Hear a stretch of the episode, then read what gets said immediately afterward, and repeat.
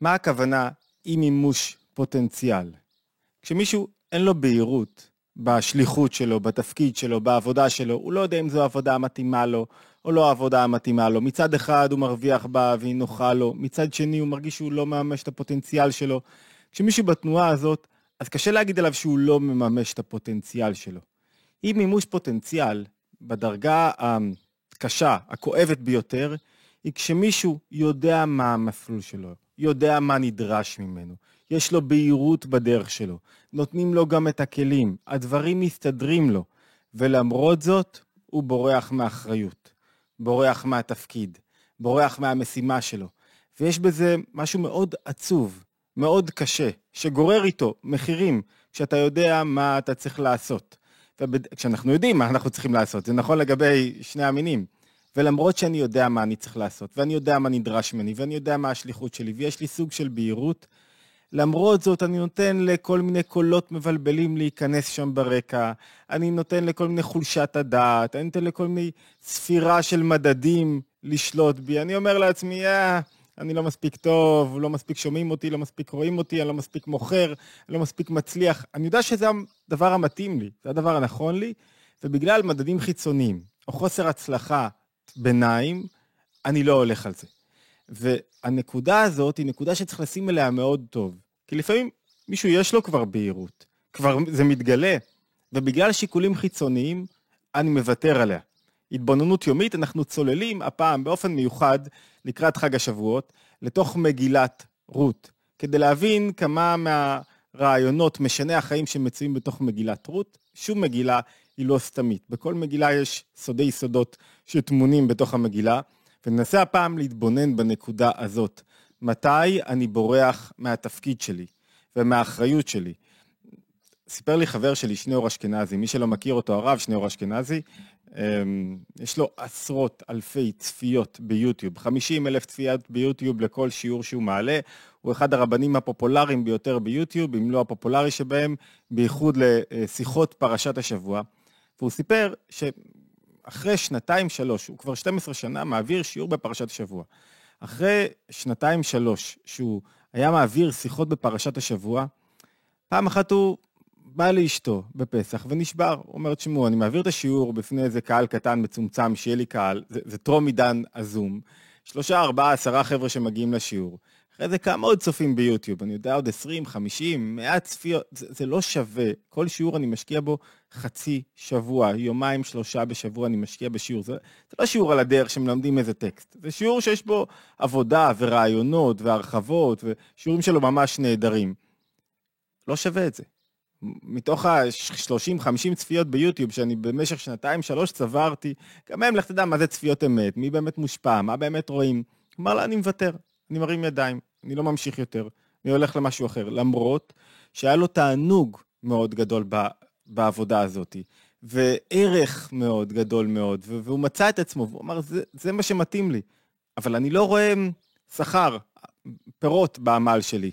והוא אמר לה, זהו, אני פורש, אני מעביר שיעור אחרון לקראת פסח, ופורש, זה היה לפני 7-8 שנים, משהו בסגנון, ואיכשהו בתוך החג הוא קרא איזה משהו, שזה בדיוק הנקודה הזאת. כשמישהו יש לו תפקיד ויש לו בהירות לגבי התפקיד שלו, וזה לא משנה אם הוא שליח שיש לו קהילה, אם הוא אדם שמשפיע במקום מסוים והוא בורח מהתפקיד שלו, אוי ואבוי.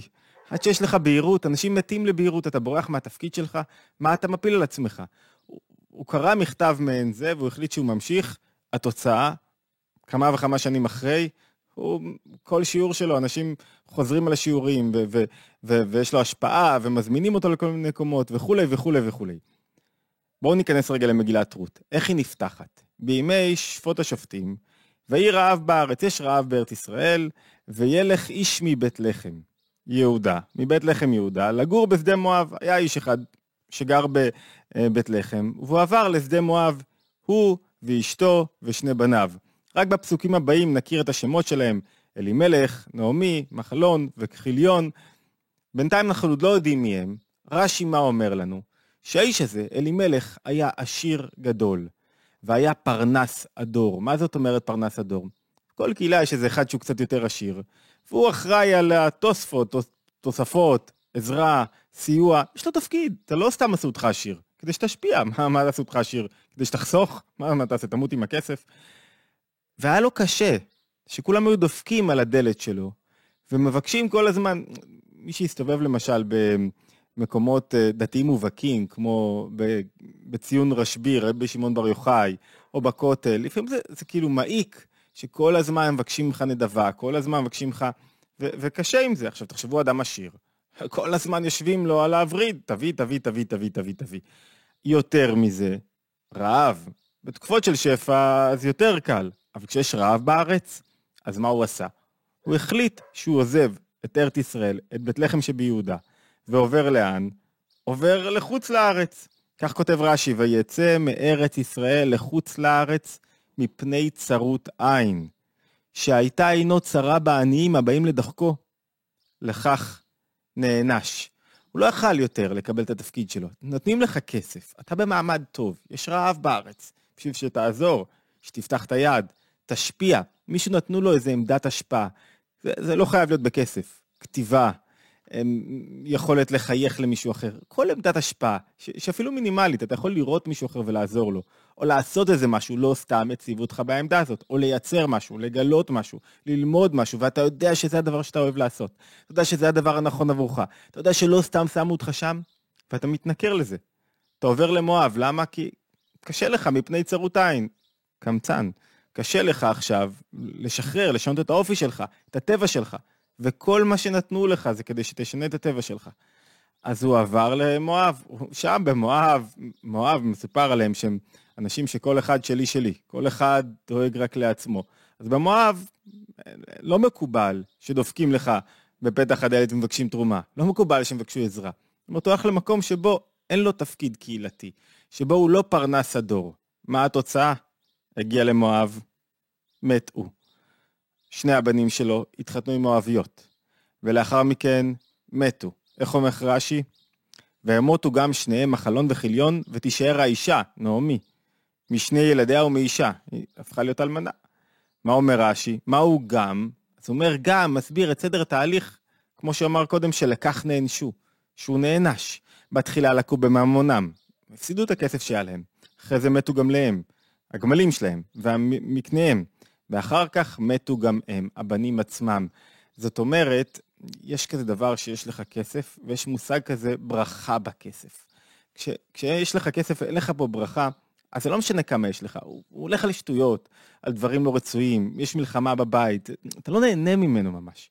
וכשיש ברכה בכסף, אז כל מה שיש זה, זה, זה וואו, איזה כיף, הסעודות המשותפות, והבית, יש פה אווירה נעימה, ויש מתיקות בכל מקום, והברכה בכסף, והברכה בחיים תלויה בזה שהאדם לא בורח מהשליחות שלו, לא בורח מהבשורה שלו, לא בורח מהתפקיד שלו, בייחוד אם הוא כבר יודע אותו. לפעמים הידיעה זה דבר אמורפי, הוא מתעמעם. זאת אומרת, אני יודע משהו, והוא לאט לאט בורח לי מבין הידיים. זאת אומרת, פתאום כל מיני רגשות, כל מיני מידות, כל מיני תנועות בנפש מסתירות לי על הידיעה, וצריך לשמור על הידיעה הפנימית. בהירה. אתם טובים במשהו, אל תוותרו עליו. אתה מצליח במשהו, אתה משפיע על אחרים, אתה עושה טוב בעולם, זה הקריטריון, אתה קם בבוקר ורוצה לעשות, אל תוותר עליו.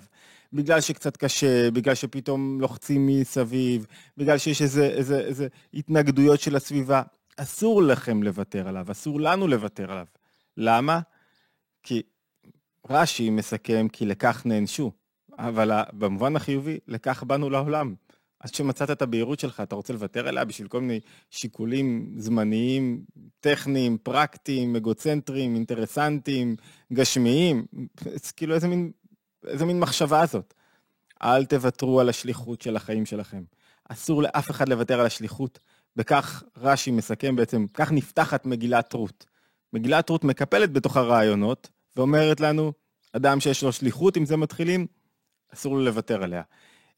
אה, התבוננות יומית. אנחנו נעלה עוד כמה נקודות מתוך מגילת רות במהלך השבוע, ועוד, ולאחר מכן אנחנו מתחילים סדרה שנוגעת אה, במחשבות, לבאר בצורה סדורה את ניהול המחשבות, ועוד סדרות רבות מוזמנים להצטרף אלינו להתבוננות יומית. אנחנו צוללים לתוך תורת הנפש היהודית, ובכלל ארון הספרים היהודי, ושולפים משם רעיונות פרקטיים, מעשיים לחיים.